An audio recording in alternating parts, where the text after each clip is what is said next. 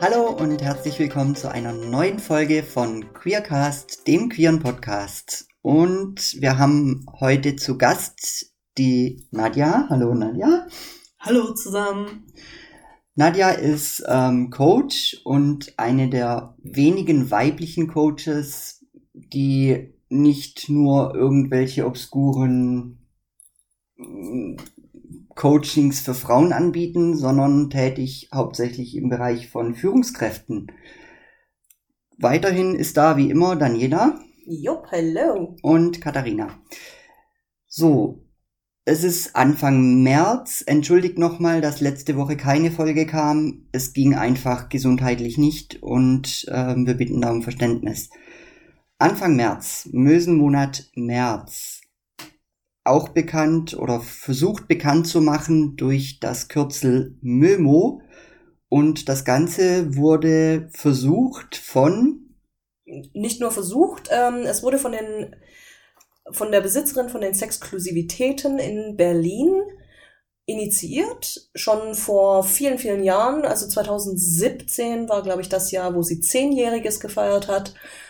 Im Rahmen des Mösenmonats wird auch in den Räumlichkeiten der Sexklusivitäten werden dort Bilder ausgestellt oder Kunstwerke, die zum Thema passen.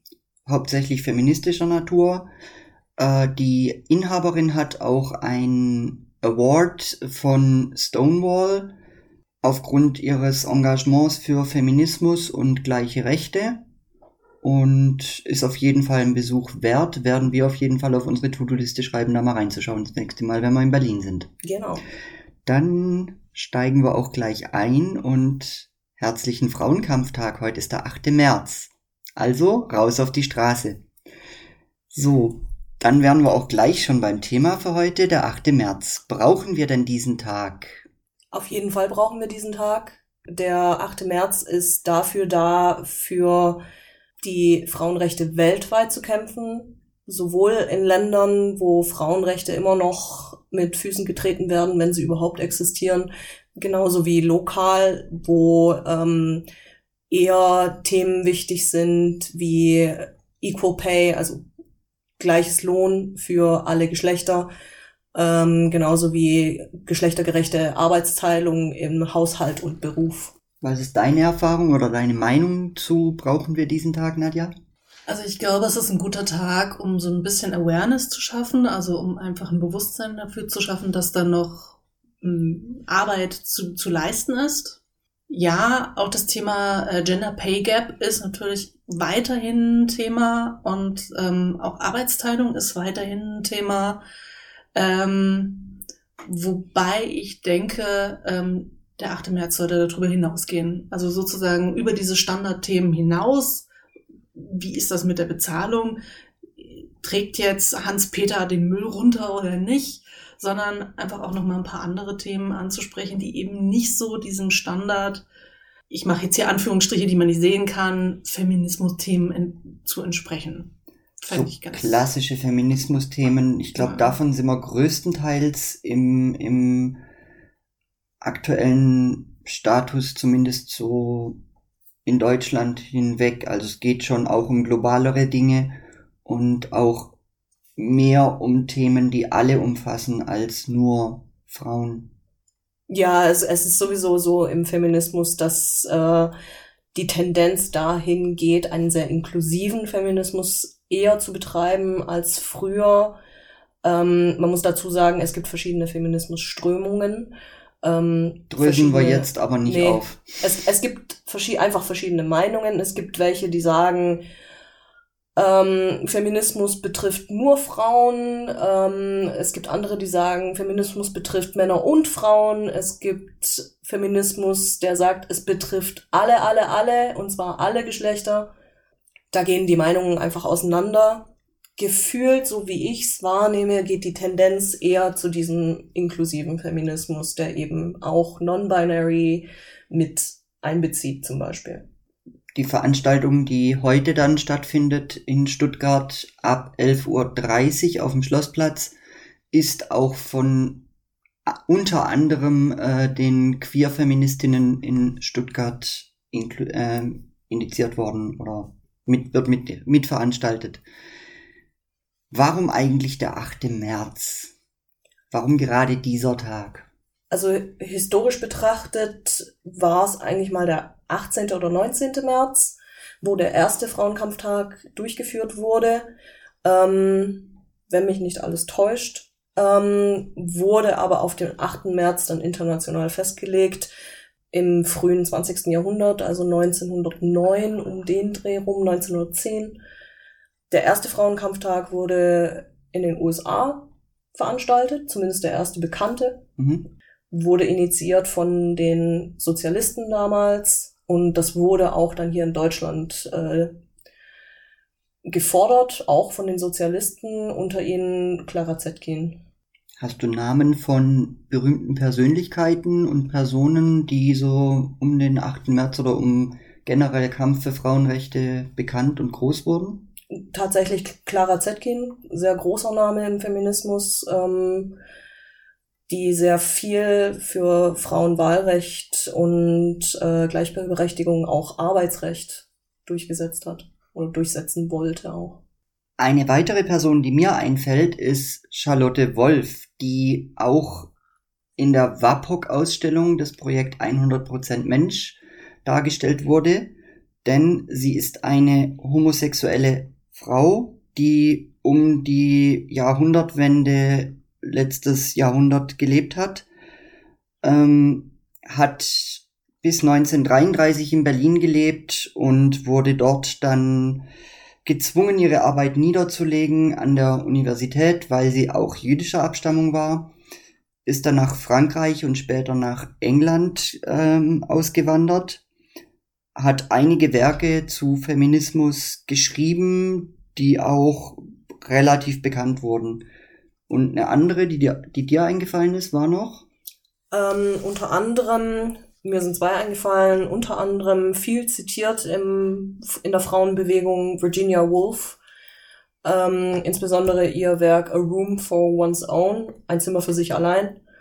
Ähm, auch viel zitiert ist ähm, Simone de Beauvoir. Mhm. Auch äh, früher hat sie selbst gesagt, sie ist keine Feministin, ähm, hat aber dann im späteren Verlauf ihres Lebens diese Aussage quasi revidiert äh, und hat sich sehr stark engagiert im französischen, in der französischen Frauenbewegung. Eine Aussage, die da teilweise kommt zum 8. März, ist, das ist doch nur Frauensache. Warum sollten andere mitziehen? Also unter anderem, also hier kommen auch wieder die Feminismusbewegungen ins Spiel. Es hat sich einfach herausgestellt in den letzten 10, 15, 20 Jahren, dass es eben Dinge gibt wie Toxic Masculinity, also dieses, dass Männer genauso unter diesem Bild leiden können, wenn sie sagen, ich interessiere mich für Make-up, weil ich es interessant finde. Dann heißt es plötzlich, sie sind Weicheier. Weicheier, Pussys und gar keine echten Männer. Auch das betrifft den Feminismus, weil dieses Bild des ein Mann ist schwach, wenn er ist wie eine Frau, betrifft. Oder Feminismus nicht typisch auch. männlich ist eben. Genau, also, also dieses, es betrifft einfach beide Geschlechter, es betrifft alle Geschlechter, weil die Geschlechterstereotype allen schaden. Ja. Weil sie alle einschränken. Also jetzt von meiner Sicht her so ein bisschen von der, von der Arbeitsweise oder von der arbeitsrechtlichen Sicht vielleicht auch ein bisschen, ähm, haben wir gerade ein Phänomen, ähm, was man beobachten kann, es wird ja immer wieder gefordert, dass mehr Frauen in Führung sollen oder in Führung gehen sollen. Ähm, man stellt aber auch gleichzeitig fest, dass die Frauen hier gegen so eine Art gläserne Decke stoßen, nennt sich tatsächlich so. Mhm. Das heißt, sie sind vielleicht durchaus interessiert, aber irgendwie irgendein Hinderungsmechanismus scheint es da zu geben. Und das ist so ein bisschen paradox, weil auf der einen Seite wird vermutet, dass Frauen eine ganz spezielle Art und Weise haben zu führen, also sozusagen mit Mitarbeitern umzugehen und dass das gerade sozusagen diese weiblichen Eigenschaften, die sind, die wir jetzt in unserer Zeit brauchen. Auf der anderen Seite herrscht immer noch die Meinung vor, dass Frauen nicht führen können. Also dass sozusagen gerade diese weiblichen Eigenschaften, die so gesucht sind, ähm, eigentlich Frauen daran hindern, in Führungspositionen zu kommen. Was für Und da- Eigenschaften sind das? Also wird halt immer gesagt, Frauen sind empathischer, ähm, Frauen führen sozusagen weicher, beziehungsweise gehen eher auf den Bereich Motivation ein und ähnliches. Also Frauen sorgen durch ihre Art der Führung dafür, wenn ich das jetzt richtig verstehe, dass die Mitarbeiter oder Mitarbeitenden, um das neutraler auszudrücken, dass die Mitarbeitenden quasi aus Eigenmotivation mehr Leistung bringen und nicht irgendwie durch Druck, was häufig in männlicher Führung zum Tragen kommt, dazu quasi ja gezwungen werden in irgendeiner Art und Weise. Frauen setzen da größere Schwerpunkte drauf. Ja, also ähm, das heißt, für die ist das Thema Motivation oder ähm, Flexibilität im, in der Arbeitszeit oder ähnliches einfach präsenter Mhm. oder wichtiger. Jetzt zumindest wird das vermutet oder das ist so der Gedanke dahinter. Und ich komme jetzt auf die ganze Geschichte, weil Dani gerade von Toxizität gesprochen hat in diesen, diesen Genderrollen. Das heißt, Männer, die vielleicht durchaus an den Themen Motivation oder ähm, Flexibilität oder Kommunikation interessiert sind, werden hier genauso geblockt wie Frauen, Mhm. weil es ja keine typisch männlichen Führungseigenschaften sind, wie zum Beispiel Durchsetzungsstärke oder Egoismus. ähm, da wäre ich vorsichtig, dass das sozusagen A typisch männlich ist und B eine Führungsstärke. Äh, würde man ein ganz anderes Fass aufmachen. Aber tatsächlich so typische Führungseigenschaften sind einfach ähm, Durchsetzungsfähigkeit, Selbstdarstellung sozusagen oder die Möglichkeit, sich selber darzustellen, auch bestimmte Inhalte zu kommunizieren. Ich fand eine Aussage von Dieter Zetsche, dem ehemaligen Vorstandsvorsitzenden von Daimler-Benz, ganz interessant. Es gibt Dinge, die werden von unten nach oben gelebt und es gibt Dinge, die müssen von oben diktiert werden. Und das war im Zusammenhang von einer Frauenquote im Vorstand oder generell in Führungspositionen. Er ist hingegangen und hat gesagt, da das von unten hoch zwar auch funktionieren würde, aber Jahrzehnte gehen würde und ganze Generationen erstmal ins Land streichen würden, muss das von oben kommen und hat dann den Abteilungen quasi vorgeschrieben, frei werdende Führungspositionen vorwiegend durch Frauen zu besetzen oder zumindest so lange, bis eine gewisse Quote erfüllt ist. Wenn das nicht der Fall war, hat diese Abteilung weniger Budget für das nächste Abrechnungsjahr oder was auch immer gehabt. Und da fand ich Dieter Zetsches ähm, Ansage eigentlich logisch und auch gar nicht so schlecht und verkehrt. Wenn es von unten nach oben zu lange geht, dann muss halt mal oben angefangen werden, sich über gewisse Dinge Gedanken zu machen. Und ich glaube, unter Zetsche gab es auch die erste Vorstandsmitglied-Person, die weiblichen Geschlechts war. Wobei ja von vielen Kritikern, was diese Quote angeht, ja auch immer die Aussage kommt, ja, dann kann es aber doch sein, dass wir eine wenig kompetentere Frau einsetzen müssen, äh, statt den kompetenteren Mann. In diesem Fall zum Beispiel war das häufig ein Argument, der kam, äh, das kam. Das ist richtig. Ähm, die Frage ist, ist der Mann denn qualifizierter als die Frau oder wird der Frau nur aufgrund ihres Geschlechts und ihrer Genitalien eine Kompetenz abgesprochen? Weil häufig ist es so in Sitzungen oder in Präsentationen, wenn ein Mann da vorne steht, was präsentiert, glaubt das jeder. Das ist fundiert, hat ein Mann gesagt, passt schon. Wenn das eine Frau tut, ja, was sind die Quellen? Wo hast du deine Infos her? Stimmt das? Etc. pp. Mhm. Es, es gibt da auch einige Stories. Ähm, ganz am Anfang, als ich als Coach und Trainer angefangen habe, also kleine Geschichte, ähm, bin ich nach Stuttgart gekommen zum einem meiner ersten Führungskräftetrainings und bin da auf fünf gestandene Herren gestoßen, die ähm, ja gerade warteten auf den Dozenten. Hallo, here I am. Und äh, ich habe mich dann ganz nett mit den Herren unterhalten, bis sich irgendwann einer zu mir drehte und meinte, also es ist natürlich sehr nett, sich mit Ihnen zu unterhalten, äh, aber wann kommt denn jetzt der Dozent? Und das war so, dass ich dann gesagt habe, hallo, ich bin schon da, war die Überraschung in den Gesichtern also sehr schön anzusehen. Mensch, die ist A, jung, also relativ jung, und B, es ist eine Frau. Wie alt warst du damals? Oh Gott, sehr gute Frage. Äh, Anfang 30, wenn ich mich jetzt richtig erinnere. Also waren die Herren Das- sehr schockiert, dass eine Anfang 30-jährige Frau Dozentin vor Ja. ein paar 50ern, mit 50ern Vermutlich. ungefähr Mhm. war und das als Coach, also auch noch als Anleiterin von Ja, allerdings sind grundsätzlich Coaches eher, sage ich jetzt mal, durch Lebenserfahrung gereift. Das heißt, äh, junge Coaches sind tatsächlich eher ungewöhnlich. und Mhm. generell schon eher in Frage gestellt, weil Ja. fehlende Erfahrung, Alter etc. Ja. Und dann noch weiblich. Ja, das ist so ein bisschen, das war halt eine reine Männergruppe. Wobei ich mittlerweile auch sagen muss, in meinen Kursen, ähm, Führungskräftekursen, habe ich sehr gut durchmischte Kurse.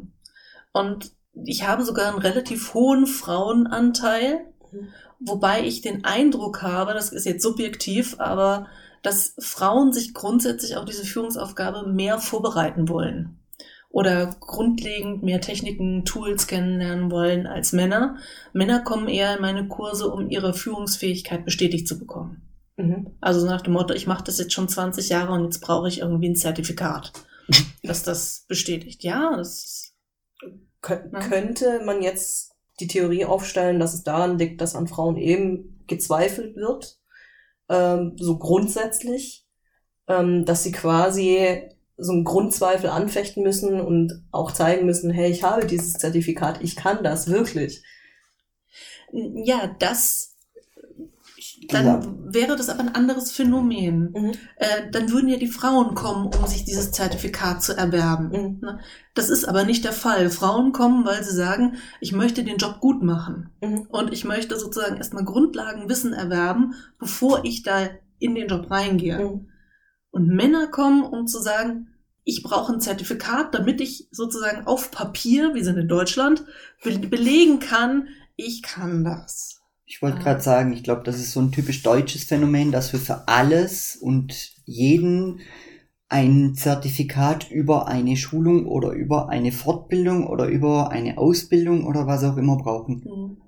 Dass wir einfach nicht akzeptieren können, dass jemand einfach etwas gut kann, weil er es gut kann oder sie, sondern wir müssen das schwarz auf weiß haben, weil sonst kann er das nicht.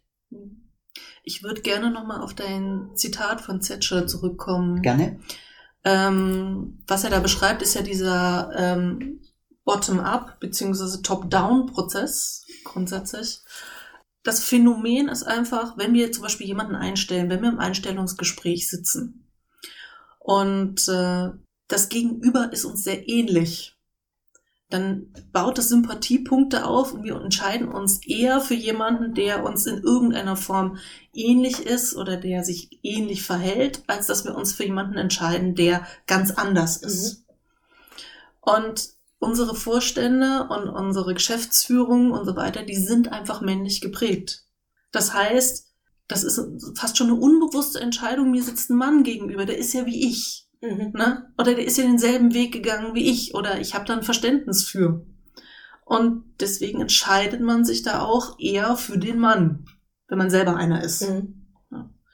Und ähm, Frauen haben einfach weniger Fürsprecher.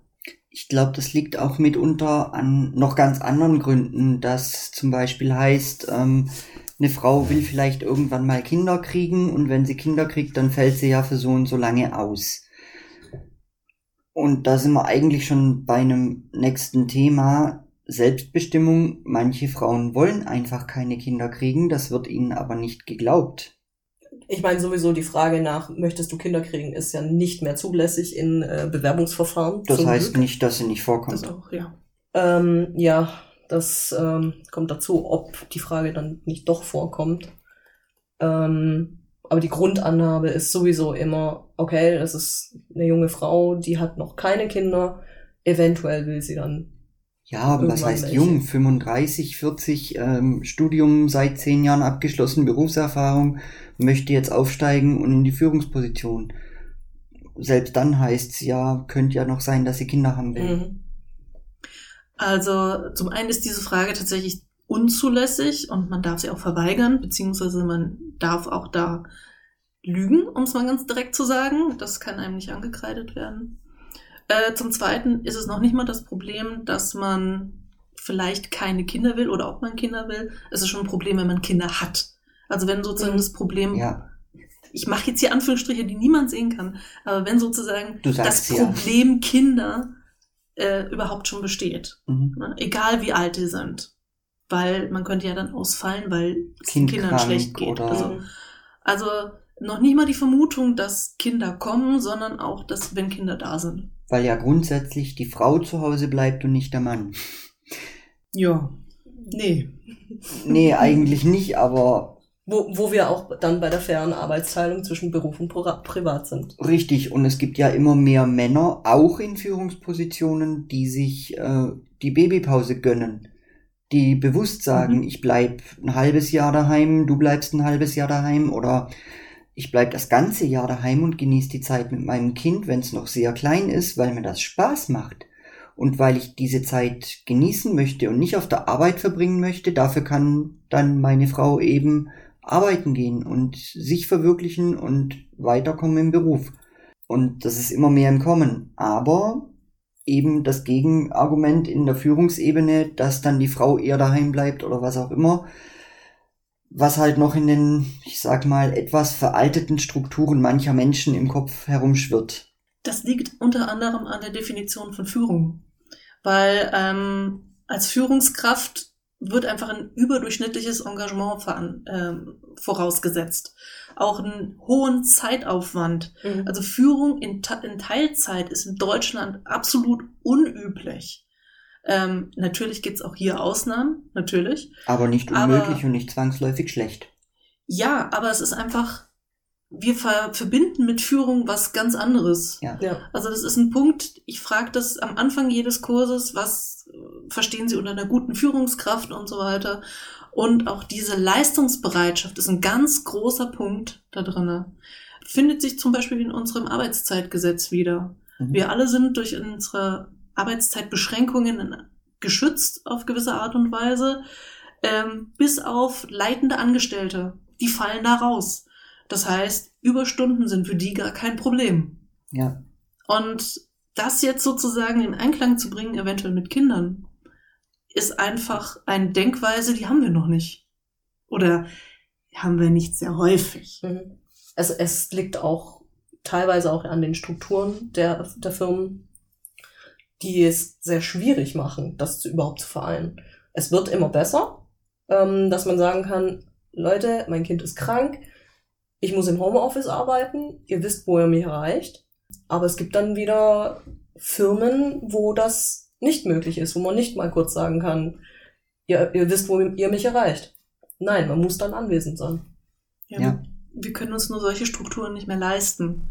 Also im Zuge der Digitalisierung, der Internationalisierung etc. pp. können wir uns das nicht mehr leisten, auf Informationsträger, Wissensträger zu verzichten. Ob die jetzt männlich, weiblich Mhm. oder Nicht binär oder. genau sind, das können wir uns einfach nicht leisten. Dieser Brain Drain, der findet nicht nur der, bei der älteren Generation statt, der findet auch in diesem Teil statt. Wir müssen einfach Führung anders denken und wir müssen Arbeits anders denken. Ich glaube, wir müssen in ganz vielen Bereichen noch sehr viel mehr umdenken, als wir es schon tun oder taten. Und bis wir soweit sind und bis das weltweit umgesetzt ist, so lange ist ein 8. März auf jeden Fall immer und überall notwendig und nötig. Mindestens. Mhm. Und nicht nur für Frauen, sondern auch für Männer und nicht nur für Männer, die nicht dem typischen Klischee Mann entsprechen, sondern auch für Männer, die dem typischen Klischee Mann entsprechen. Denn auch die leiden unter den Anforderungen, die an sie gestellt werden, Mhm. auch wenn es nicht so bewusst ist. Auch wenn sie behaupten, es ist nicht so, ja. Weil es trotzdem in der Erziehung, in der Prägung so drin ist, dass er denkt, das muss so sein und das gehört so. Und drum leidet auch dieser Mensch darunter, auch wenn er es nicht bewusst als Leiden wahrnimmt. Mhm. Ich glaube, das ist ein ganz guter Schlusssatz. Und wir hoffen, dass ihr wenigstens zum Teil nachher auch ein bisschen auf die Straße geht und mitdemonstriert. Ihr findet sicherlich eine Gruppe, die in eurer Stadt oder in der Nähe eurer Stadt irgendwas veranstaltet, eine Demo macht, eine Kundgebung macht. Wie gesagt, in Stuttgart Schlossplatz 18, äh, 11.30 Uhr. Ansonsten wüsste ich von keiner anderen Veranstaltung jetzt konkret hier in der Gegend. Aber ihr wisst alle, wie Google funktioniert. Viel Spaß damit. Dann verabschiede ich mich, wünsche euch noch einen schönen Sonntag und bis zum nächsten Mal. Ciao. Macht's gut.